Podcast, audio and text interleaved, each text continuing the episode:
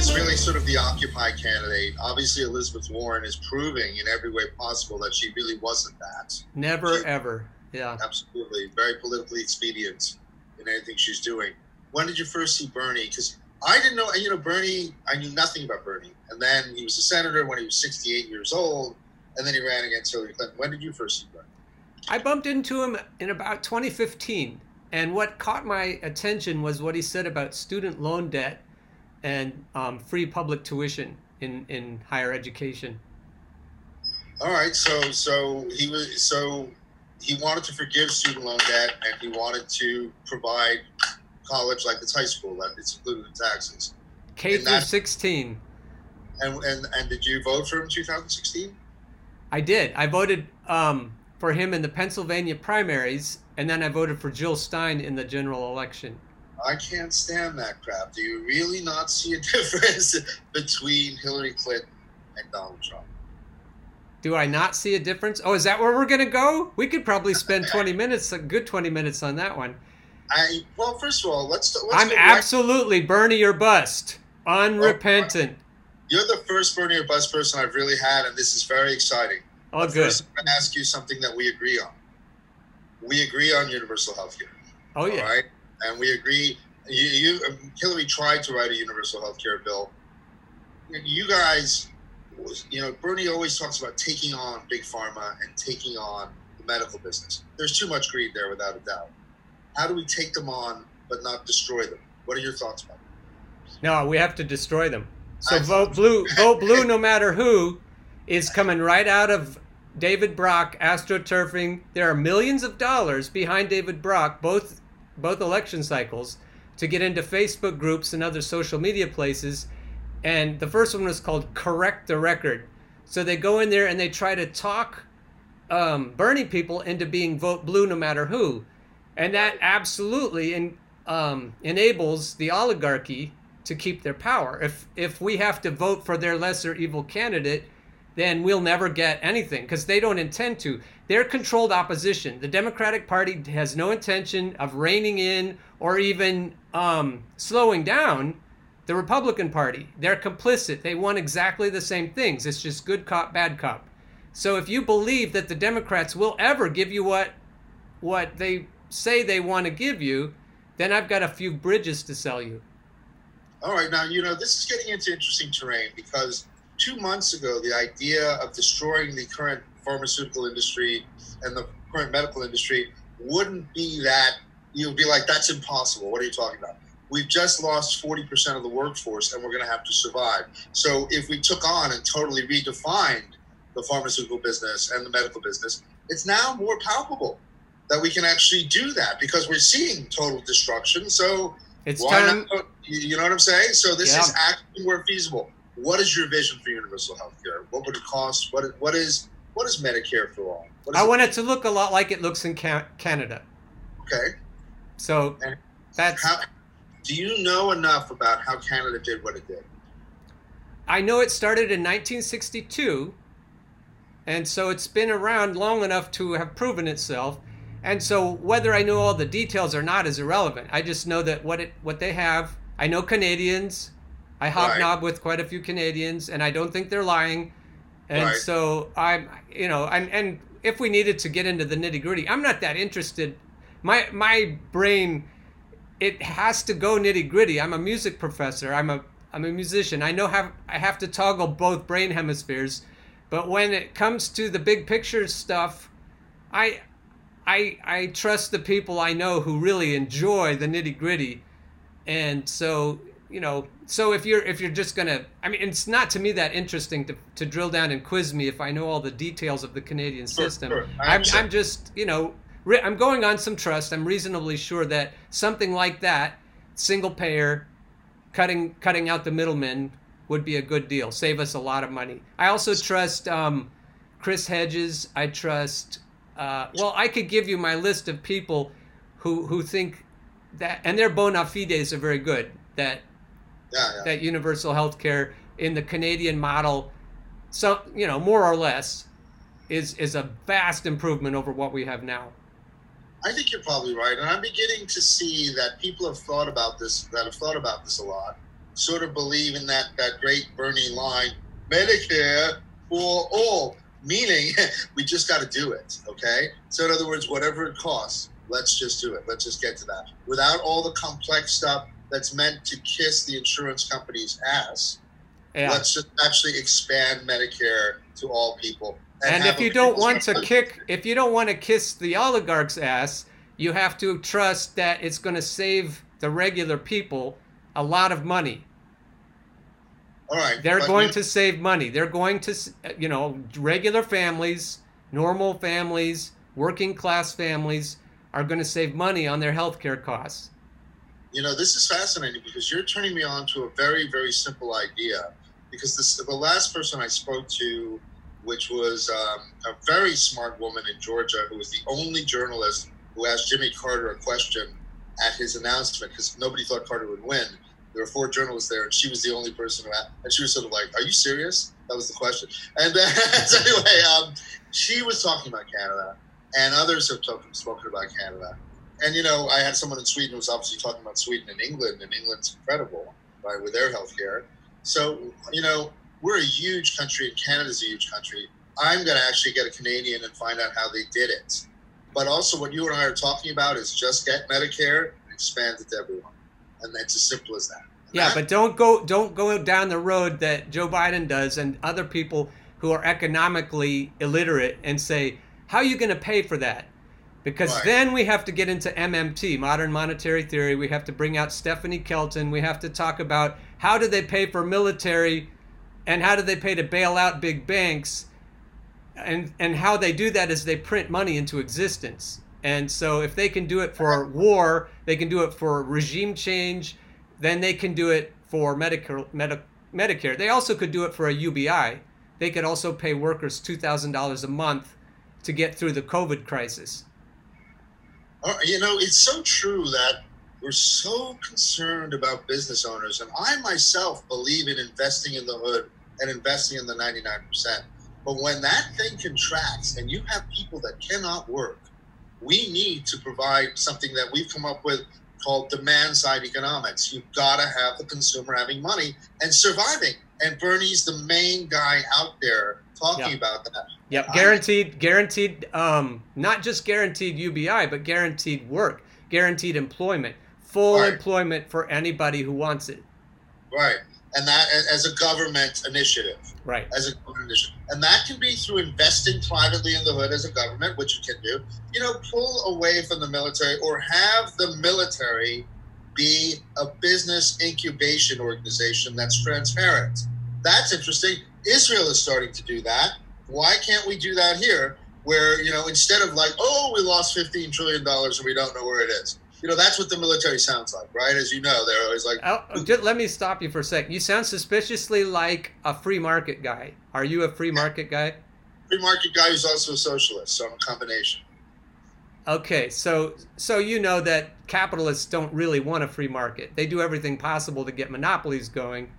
So if you're a capitalist, yeah. then you're not a socialist. But you could you could want free markets like a libertarian. There's some honest to goodness libertarians who who really do want the government out of our business. But then what we have is freedom not only from bullies, but we have freedom to bullies. And so if you don't exert any muscle to keep bullies from bullying, then you'll never have a free market. And so you're just it's a pipe dream. You're never going to have a free market unless you have some authority to keep the monopolists from monopolizing. I'm going to mention a phrase that I mention in every interview that I do, and that will be in every interview that I am doing here. You don't believe that we can inspire business to do 100 times more? That's impossible. You must muscle business into submission. Right? Now, I'm all about businesses being inspired, especially small businesses. It would take it took 40 years to to take mom and pop out. They're, right. they're pretty resilient, but it took 40 years. Trucking is a really good industry to, to talk about how the independent truckers have been squeezed and squeezed. It started with Jimmy Carter deregulating the transportation industry, and it's right. gone. And and Jimmy Carter was an honest to goodness neoliberal. If you really look at what he did, he started it. He started that path, and so that's free market. You know that he he was talking as though he was a free market. That is neoliberalism, and neoliberals don't want a free market. They want anything but. So you could argue for a free market if you want, but then you've got to talk about how to use a government that's big enough and strong enough to keep the monopolists in check. Right, and and to inspire mom and pop activity. And incidentally, technology is moving actually towards mom and pop activity because you can organize where something is that you can buy something that is not of a monopoly through a kind of a, a, monop- monopolistic um, web platform. What do you do with Amazon then? Um, I know, uh, gross. Okay, so let, let's let's get into something because I I've been hearing all over post primary because these primaries do seem fairly over, even though we do have primaries. I've been hearing neoliberal as a dirty term for Berners, and um, so so I've heard suddenly I, for the past ten days I haven't heard this before. This the idea that the neoliberal is this terrible thing. What is a neoliberal? You're coming pretty late to this conversation. It's been raging since at least 2015. Neoliberal neoliberal is Margaret Thatcher, Ronald Reagan. More more of the roots of it come from James M. Buchanan. I've devoted four of my episodes on my show to James McGill Buchanan, who is an economist from Tennessee. Right. What you have is it's right wing. Neoliberalism is right wing. And so the new right contrasts with the old right. So a, an honest to goodness traditional conservative is different than a new right winger. A new right winger can be either a Republican or a Democrat, and there are many, many right wing Democrats, and they are neoliberals. It's it's right wing. It is putting the market and the needs of the market ahead of everything else. But it also me, and that's what traditional liberals also believe. But not only putting the needs of the market ahead of regular people and what regular people need, it also puts the idea that um, and and that the market can solve everything, can solve everyone's problems um, if you incentivize it correctly. But it also favors transnational corporations. It, it favors trade agreements like TPP and NAFTA and offshoring and all the things that that have killed the middle class. So it isn't really even though it's new right, I don't see it as really being um, traditional conservatism. I don't see it, and I don't really see it as being free market. I see it as being anything but free market. Okay. Why? Because it puts rules in place, as James M. Buchanan says, it's about the rules of the game. He said the political part is setting up the rules of the game, and the economic part is how you play once you know what those rules are. So the way the rules are set up by neoliberals is to favor transnational corporations, to favor huge corporations over workers, to break up unions like Ronnie Reagan did with the air traffic controllers, to break up um, right, you know, to, to enact legislation like right to work that makes unions weaker, to weaken the power of the labor force and to give that power and the spoils of the productivity of the American worker into the hands of the few. That's what neoliberals do. They want trickle up. I know. They extract wealth from the American worker. American workers are 400% more productive now than they were in 1950 due to technological advances but their wages have been stagnant. So all that 400% increase in productivity has gone right into the pockets of the people who know how to make the rules and pay the rule makers to make the rules that favor them. That is neoliberalism. Okay, so neoliberalism has won in the past 20 years. We yes. know that, sure. Yes. Uh, and that's why we're seeing this big wealth gap. What in your I, uh, my uh, idea, and what is the name of your show, by the way? What's your show called? Howl Underground. is it named after the uh, Allen Ginsberg poem? It's na- no, it's named after Howell, Alan Kit Howell. Uh, and, then okay. underground, and so because because social media keeps deleting my accounts or or slowing me down, they, they, they had the show. Throttle my I traffic. somewhere, I found, I found you had done something very. Are you part of the yellow vest movement, or, or are you are you are you going to the convention? No. I, I was I had uh, Milwaukee. You mean I had all the, I had uh, reservations, expensive ones for a cheap hotel, and I and I had a whole box of yellow vests that I was uh-huh. gonna bring with me. We were gonna we were gonna fuck shit up in Milwaukee, but we didn't do it because the oligarchs figured out how to thwart us. if you remember the 1968 convention, the footage from that convention in Chicago, it was it, it, Philadelphia was kind of looking like that. And so what they decided to do is try to take the teeth out of it because if we have people mobbing the convention and walking out when Bernie doesn't get the nomination again and all that, they that's very embarrassing. They were very embarrassed in Philadelphia. Is it going to be a digital uh, uh, thing this year? Is it going to be a? Uh, I, I think the D, the DNC never had any intention of giving Bernie the nomination. They right. only wanted him to sheepdog. They wanted him to bring his new, young, multiracial coalition into the fold, into the corrupt Democratic fold. So that's Bernie's job was to bring in the new, energized voters that they need to defeat Donald Trump. But the, but we're not doing it. We're not going for it. We're fuck that. We're not going to do that. So, so that's what the convention was going to be about. So what's the, convention's canceled? What's going on with the convention? Isn't no, no, they they postponed it and it's still scheduled in August. I mean, it is scheduled in August instead of July, but um, I think it's going to be. I'm guessing it's going to be online. Right, I'm guessing it's going to be online too. And so, so when someone starts streaming, they just cut it off. okay, so that's going to be a very convenient thing. You know, there'll be people protesting outside of computers. Uh, it's going like, you know, that's just waving their fist. But do you, you don't see a difference between Biden and Donald Trump. You don't see that, and at least Biden and Obama got 30 million people of without means health care. It's a framing problem. It's sort of like you asking me, so when did you stop beating your wife? And I'm like, how do I answer that? You can't you can't start with, well, can't you see that Biden is better than Trump? Because that that's just a framing problem. It's a trap. And nobody should walk into that trap. And if anyone watches this, I want them to see an example of how to say, no, no, we're not going to answer that question.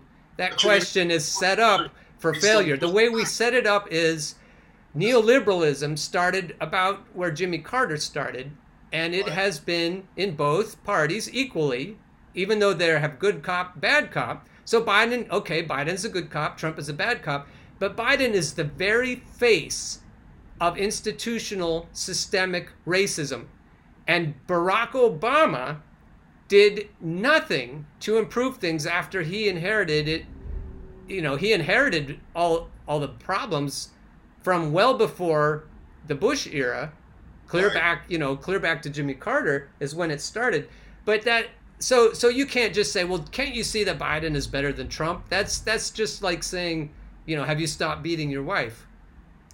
Well, but it's very it's two very different things in terms of just the idea. I mean, he Biden is talking about at least a big, you know, worker-based bailout rather than a corporate bailout. Do you think he's just lying? He's talking. He's uh, talking. That's what happened. Look what happened with the worker stimulus bill.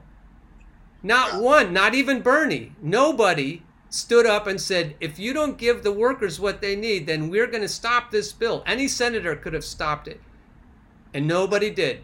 So, so you could make the case that there is nobody, not AOC, not Ilhan Omar, nobody who's really prepared to stand up for the American worker. And so voting for the lesser of two evils or voting for their lip service, their platform planks, whatever they say, is nothing. Right. It means nothing. But don't don't you see that there? And uh, you may not see, and I may be wrong here. You're gonna frame it. You're. I. I can feel the framing. When you say "Don't you see," then I know what kind of framing is about to come. It's gonna be a "Have you stopped beating your wife?" question. Trump is so clearly. This is a man who walked into the 21 Club after he won, and said, "I'm going to lower your taxes to the wealthiest people in the United States." So and sort of. Well, okay, why do we have Trump? Why do we have Trump? because people were fed up. The American workers in the Rust Belt, in right. Wisconsin, in Pennsylvania, in Michigan, they said, Our jobs are gone. Our communities are gone. We can't drink our water. We have been failed. So Trump comes in and he says, Snake oil. Hey, I got lots of snake oil. Let's let's have wor- workers be important now. Let's make workers matter. Workers' lives matter. Trump said. Eh, you know, in effect and right. and they they bought it. They believed it. So why did they? Why were they so desperate that they would vote for someone? Christian people, you know, evangelical Christians voted Right. for somebody who's a known rapist, womanizer, um, misogynist. He, you know, and so you love telling everything bad about Trump. Let me just say, I'm on, I'm on the anti-Trump team, and it's it's privileged, it's privileged to say that we should keep things going the way they are under Trump. But it's Right. more privileged to say that we should keep going with the things that led to Trump. If you're not willing to get to the bottom of it, the systemic problems that were rampant under Barack Obama, for example, then then you're not then you're not you're not willing to solve the problem. What are those problems under Barack Obama? And, I'm going to ask you, how do we solve them? How do we get to more income and wealth equality? Blow shit up. Oh, God. There's no other way. It's going to be in the streets. It's going to be through massive worker strikes. And and if you're privileged, you're like, "Oh no, no, that's that's like the Phil Ochs song, Love me, love me, love me. I'm a liberal." Liberals liberals are full of shit because liberals want that they they want things to be nice for black people. Yeah, they want things to be nice for gay people. We believe in gay marriage, but they don't want their children to go to school with other people's children. They don't want to actually give up. In the song it says, "You talk about revolution, that's going a little bit too far." But you're Right. not going to vote your way out of what we got now. Let me just ask you something. There was a revolution in Russia. These Russians are the least fortunate people on the face of the earth to this day. Why? I mean, well, there was a disaster. The revolution in Russia was a disaster, right? So, so I mean, obviously, Stalin was the biggest power tripper in modern times. Are Why you red baiting me? Are, are we uh, going to go there? Are we going to go down the McCarthyite path? do think that blowing shit up would do something positive?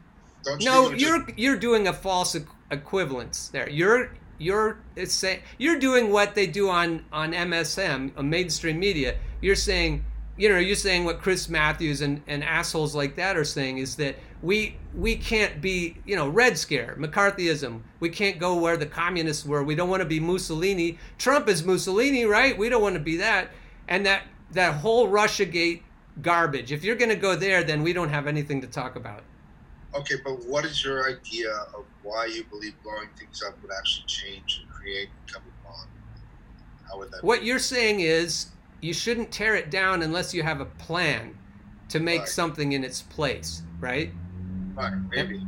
Eh, okay, if that's if that's right, that's legit. Okay, I'll say I'll give you that. I'll say okay, just blowing shit up doesn't say that we can't have more op- opportunistic bastards come in right after, like happened with Stalin, and you know. So your point. I'm not trying to say that you're wrong about what you're saying, but I'm saying that if that's what you're focused on, you'll say like the old people always say in staff meetings. They'll say, "Oh, we've tried that before."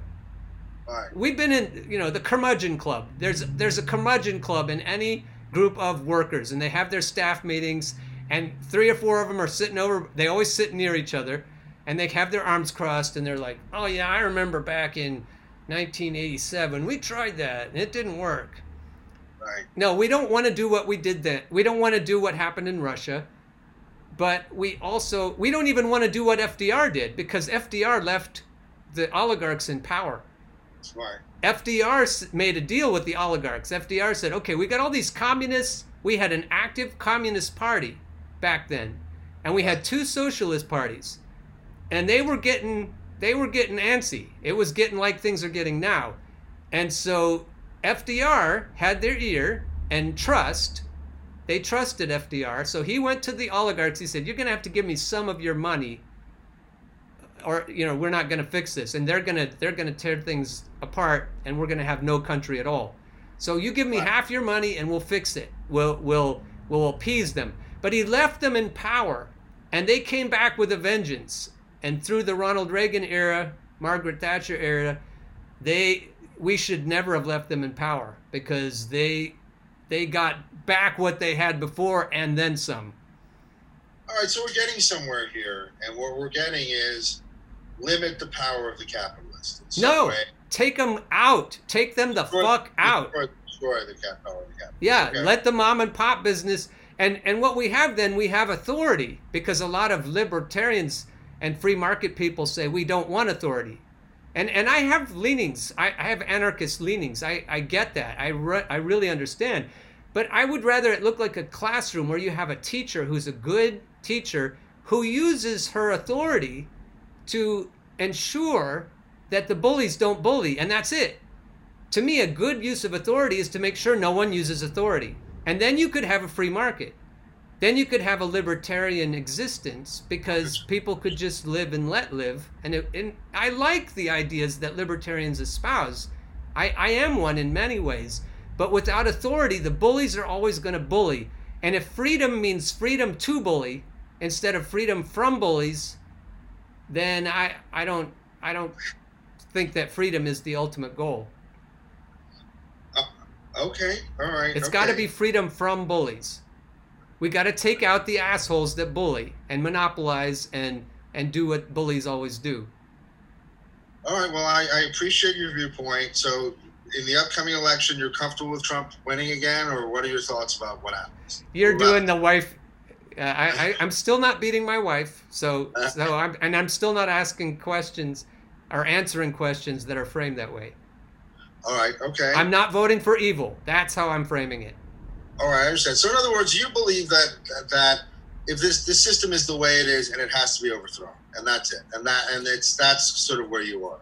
That's And fair. That's fair. Chris That's- Chris that's- Hedges. I'm I'll I'll I'm I'm recording this too, so I'm in in the information under this video that I'm making. I'm going to put the article by the latest article, Common Dreams article by Chris Hedges that Oh, great. that talks about that we we really we've gone past the point it's either going to be tyranny or revolution because incremental change we've we've long since passed the point where that's going to do anything because both parties are complicit Appreciate it. I understand. All right. Well, thank you so much. Um, uh, hopefully, we'll get universal health care no matter what. Uh, that that we agree on, and I, I do agree that we need uh, way more worker power, way more worker support, uh, without a doubt.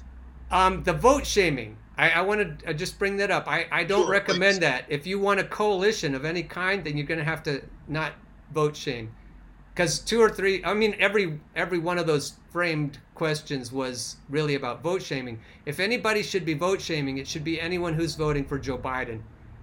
That's Okay. that's pure evil, and and so I would, and I'm not against vote shaming as long as you're not shaming people for for doing something that's moral and ethical like voting third party. That's moral, that's ethical. But voting for Joe Biden is not ethical, and I don't care what you say, I don't care what you do, you're not going to justify voting for Joe Biden. There's no moral, country? ethical justification for that. Are you out by Ohio? Are you out by Ohio right now? Are you in Amish I used to be. I used to live in Erie, Pennsylvania, which is right next to Ohio. And and the reason I don't live there anymore is because neoliberals decided that the music programs on the west side of Pennsylvania don't need to be there anymore because the high school population is dropping. And so let's just consolidate and have a few music programs around the state and we'll cut the other ones. So I had to move over to the populated side of Pennsylvania. I'm near nearer Philadelphia now Uh-huh. which which makes it you know more kids to teach music to but but the, the neoliberals have over overwhelmed the bean counters in education have taken over All right. Well, so so would you say are there certain parts of the Bernie movement that are more militant, like yourself? Are you a part of a? Uh, they don't want us to they don't want us to have a voice but you can tell if you go in the facebook groups. If you Uh, there was a woman from the wall street journal that interviewed me. She called me up. She Yeah, was interested she said and you know she talked about the like the way you did. She wanted to know about the bernie bros and the bernie sisters. Well how big of a threat is this because she's she's working directly for the oligarchs and so she interviewed me and then she printed a hack piece about my facebook tactics the truth is that we are legion the Bernie or bust movement is growing. As soon as they showed the signs of cheating Bernie again, like they did last time, the Bernie Yeah. or bust. I'm I'm a member of Revolt Against Plutocracy of the steering committee, and Okay. and the founder of Bernie or bust is one of the steering committee. Well, he's he's the co-founder. of Bernie or Bust? His name is Victor Tiffany, and and we have a 53 53,000 member mailing list, and we have very active social media presence, and if if it's not more than 20% of Bernie supporters, I'll be surprised because it was already that according to the polling months ago. Well, I'll tell you what, I will not uh, show. First of all, the first thing I'm going to do is do this entire interview on uh, public service television, completely unedited. Okay, I hope that's okay. Uh, completely unedited. Oh yeah, don't edit it. I'll use uh, what we spoke about with healthcare just for a healthcare show we have called the Bridge to Universal Healthcare. Your views on healthcare are valuable, and I appreciate them. And um, you know, and, and, I, you know, I, I, I, if I put anything in a book, uh, it's going to be the full interview with some commentary, and the commentary will not be insulting. It will be, I might disagree with you, but um, you know, I, it's I've actually been swayed by a lot of the Bernie people. I've actually, uh, I've actually enjoyed. You know, none have been as militant as you at all. That's you know, I've, I've spoken to people that will vote for Biden and all that kind of stuff, or and are still hate Biden right now. You know what I mean? Are still are fighting him and want to be more liberal. But um, uh, you know, I, I, I enjoyed this conversation. You're definitely what I was looking for in the beginning, which was someone who's very tough on the situation and who probably does, if I use the term burn it down, you know, is probably a little bit okay with burn it down. Yep. And uh, so I appreciate that and I love talking with you. And I will show you the film probably within about two weeks. So we, are backlogged here, but we'll have it on public service television the first the entire conversation. Excellent. Okay? And that'll be the first iteration. And if anything you do within the show, I'd be on, and I will love to see it.